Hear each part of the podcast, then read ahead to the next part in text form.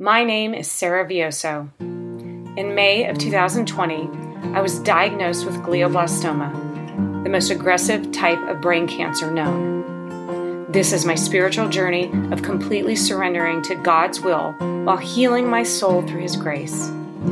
Welcome to Surviving Fear. Episode 31 Accepting Help. In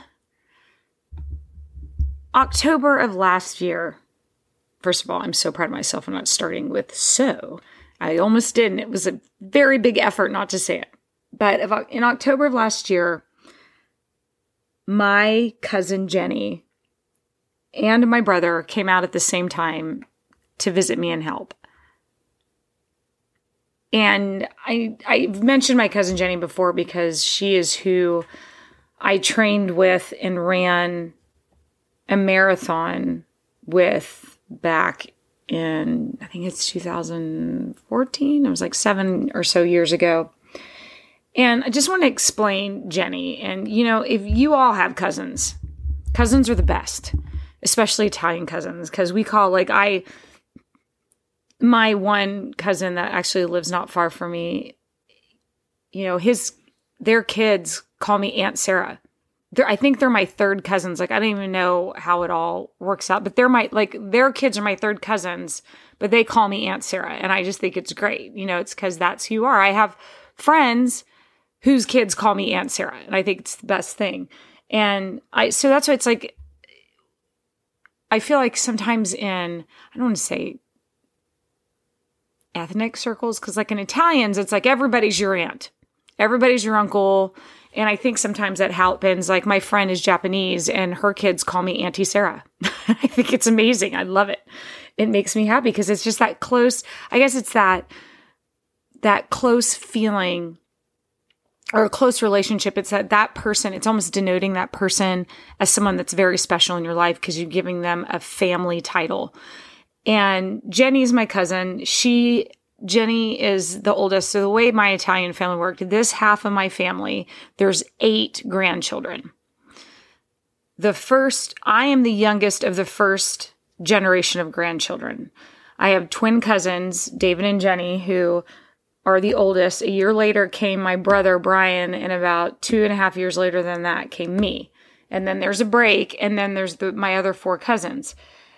And so Jenny, so it was always whenever we went to visit, it was always Brian and David hanging out, and then my cousin Jenny and me hanging out. And Jenny, since I was younger than all of them by about three years or four years, Jenny, Jenny and David, they, uh, you know, Jenny always treated me as her little sister.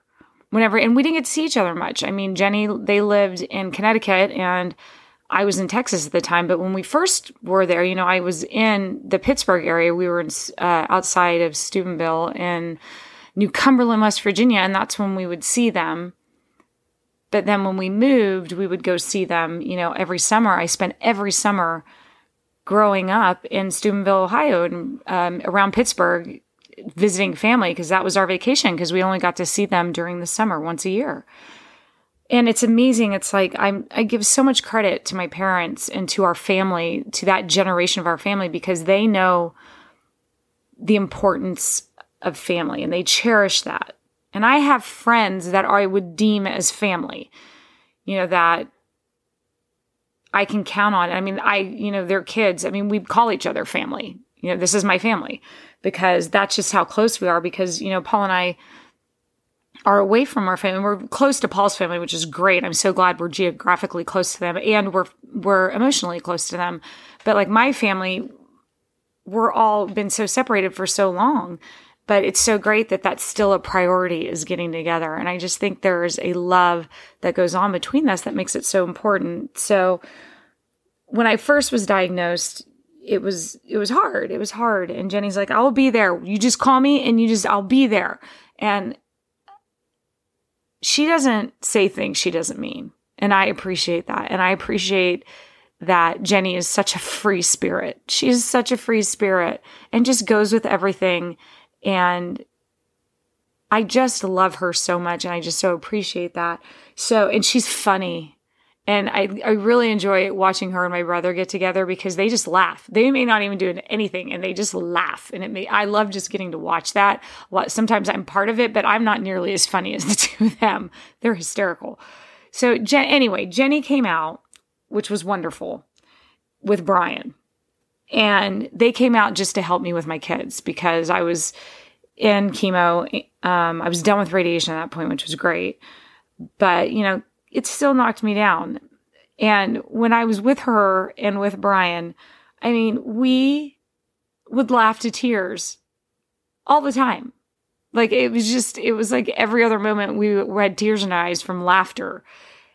And it just makes me think of, and I don't know if I've mentioned, I mean, I know I've brought up Steel Magnolias before, but like one of my favorite lines in Steel Magnolias, again, if you haven't seen it, like my husband who has not seen it and refuses to, um, it's just one of the greatest books and I'm, or movies. And you know, I don't even know if it's a book first. Surely it was a book first. I mean, all the best movies were, but maybe not.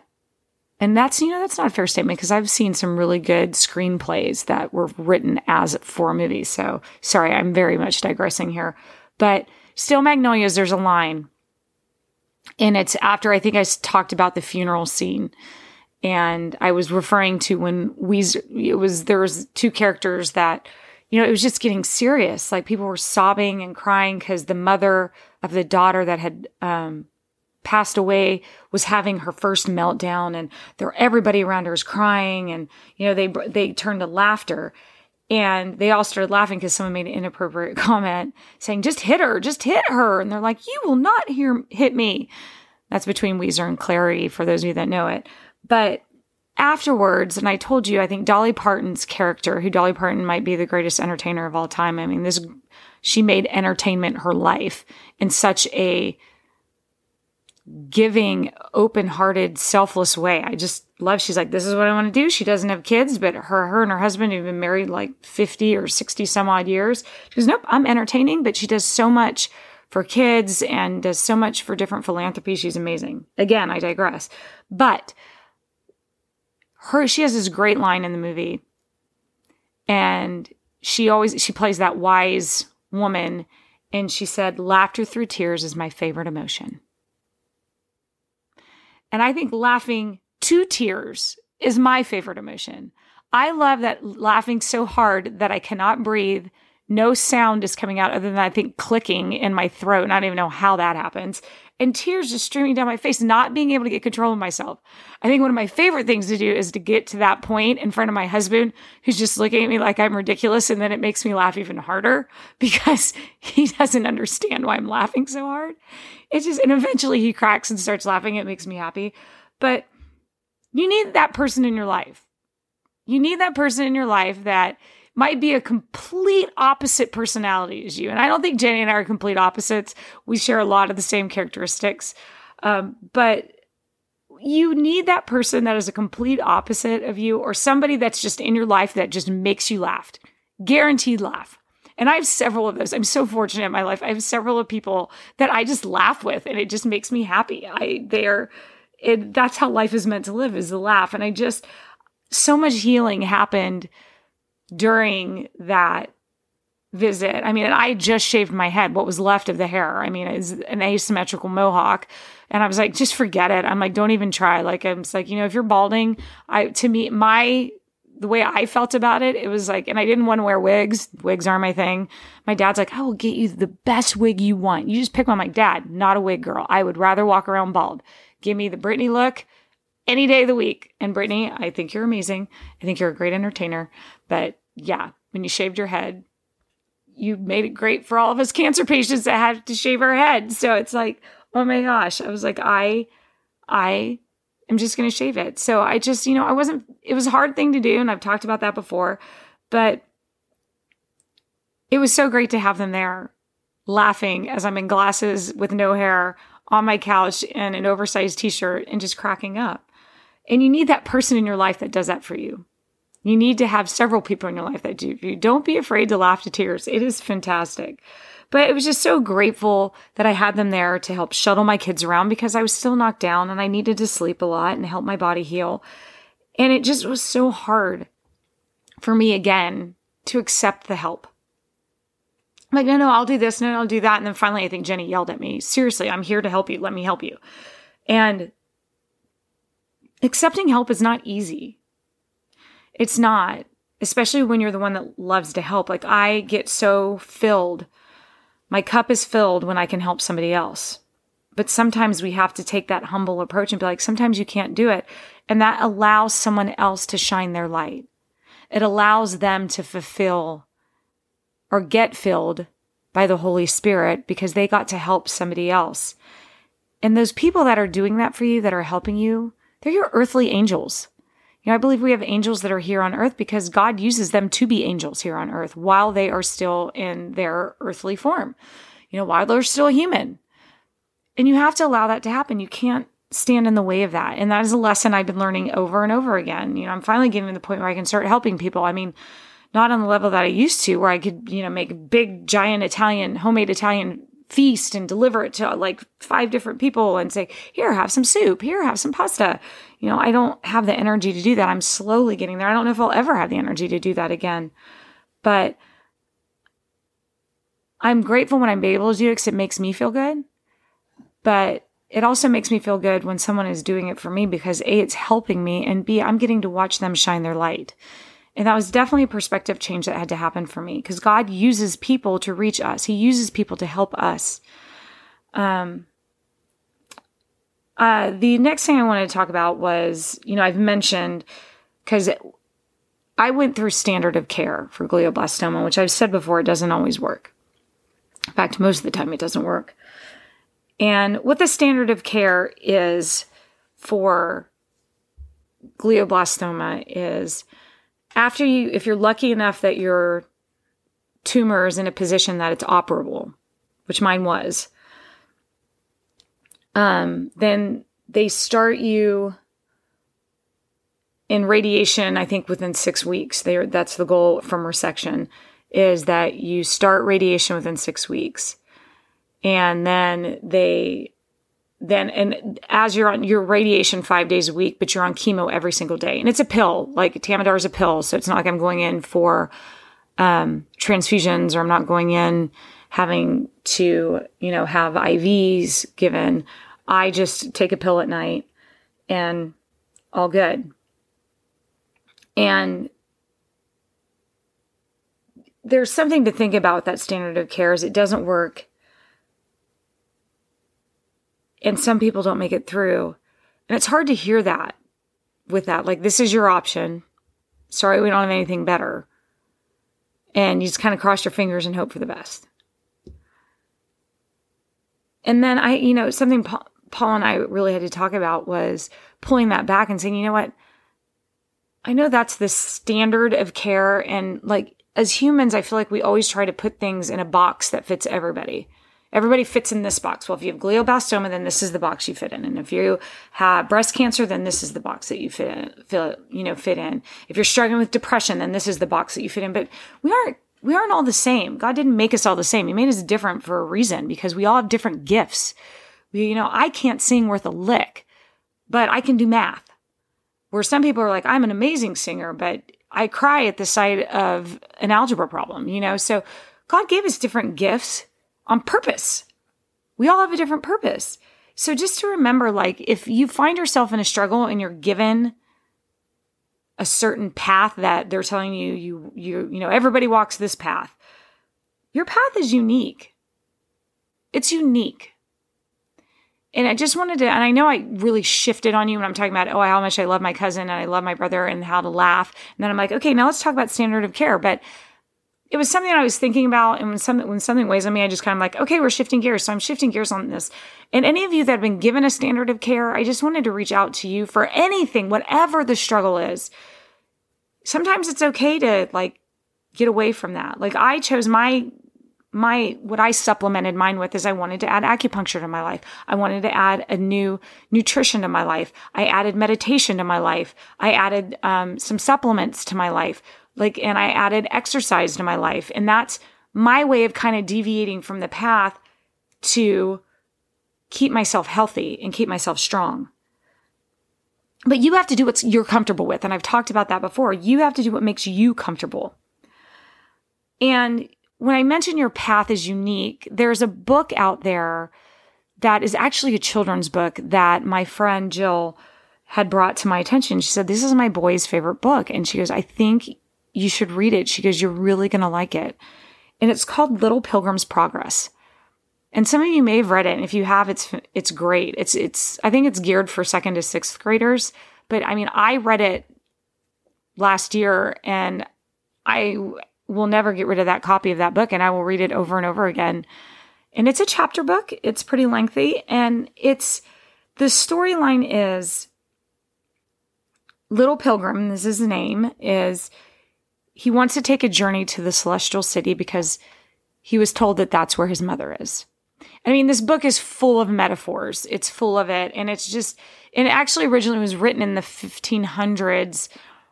And then it was rewritten in a way that children could understand.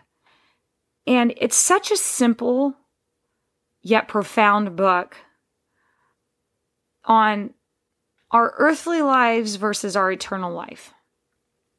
And it's about, you know, the little pilgrim decides to make this journey to the celestial city.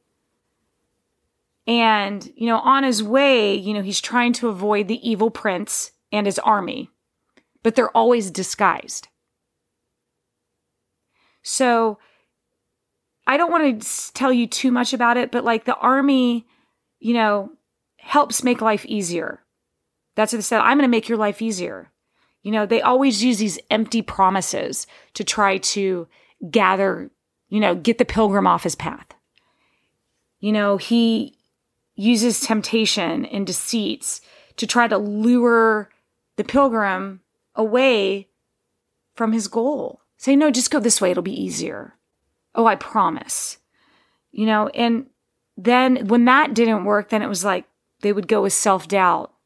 They would go with pity. They would make the, you know, pilgrim to feel worthless. And it was the pilgrim's job to stay focused on, I'm trying to get this celestial city. And you just, something we need to remember is that, you know, when you're dealing with those along the way, you know, I, like I've talked about before, I mean, you know, Satan is here on earth. I fully believe that, that we, there's temptations and, lies that are told, anything that he can do and his army can do to deviate us or weaken our connection with God. Now, God doesn't weaken his connection with us. He gave us free will. He gave us that gift. We get to choose him. He's already chosen us, but we have to choose him back. And, you know, the evil in this world is full of lies and oh, this will make you feel better. Or you just have to do this. Come on, you need to look out for yourself only. Put yourself number one. Like stuff like that. Those are those are lies. And this it's just a reminder that you know i'm reading this book and i learned so much for about it and i highly recommend you getting it to read it to your kids read it yourself first um, there's so much more to the story and it's so fantastic but it was very comforting when i read it and it's just such a remember that the Bible is the one truth that exists. I feel like we're lied to over and over again. I feel like constantly have a salesman in my face. Oh, buy this, buy this. Oh, this will do this for you. And there are some really phenomenal salesmen out there that are truthful. And I love that. But it's like, I, maybe I should say there's snake oil salesmen out there. Sometimes I just, I hate when I feel like I'm not sure if you're telling me the truth. You know, I'm not, just be straightforward with me. And the one place that I know without a doubt that I can find that is the Bible. It gives us direction and it makes promises. And remember that, you know, there aren't just evil army out there. God has his own army. He has his own army that protects us. Remember? He uses his shield to protect us. And he fights for our souls. Just as Satan fights for our souls and he tries to take us that way, God fights for our souls too. And just the fact I know that I have good guys on my side that care about me, that God cares about me to fight for me, me who's imperfect, me who has sinned, me who's made some horrible choices in my life, me who's doubted, me who gets scared Me who sometimes don't doesn't can't see his promises. Me that's I feel like I've hurt him. But he still loves me and he keeps taking me back over and over again. That gives me comfort and that gives me peace. So I want to close this out with um, sharing with you Psalm 28 7, and that is The Lord is my strength and my shield. My heart trusts in him, and I am helped. So remember to find that laughter. La- try to laugh to tears at least once this week. And I look forward to seeing you at the next episode of Surviving Fear. Surviving Fear is made possible by the efforts of our executive producer, JT Henderson, writer and director, Sarah Vioso, producer and editor, Kristen Walker, artistic creator, Laura Ritchie, graphic editor, Linda Lee, and musical artist and composer, Adam Vioso.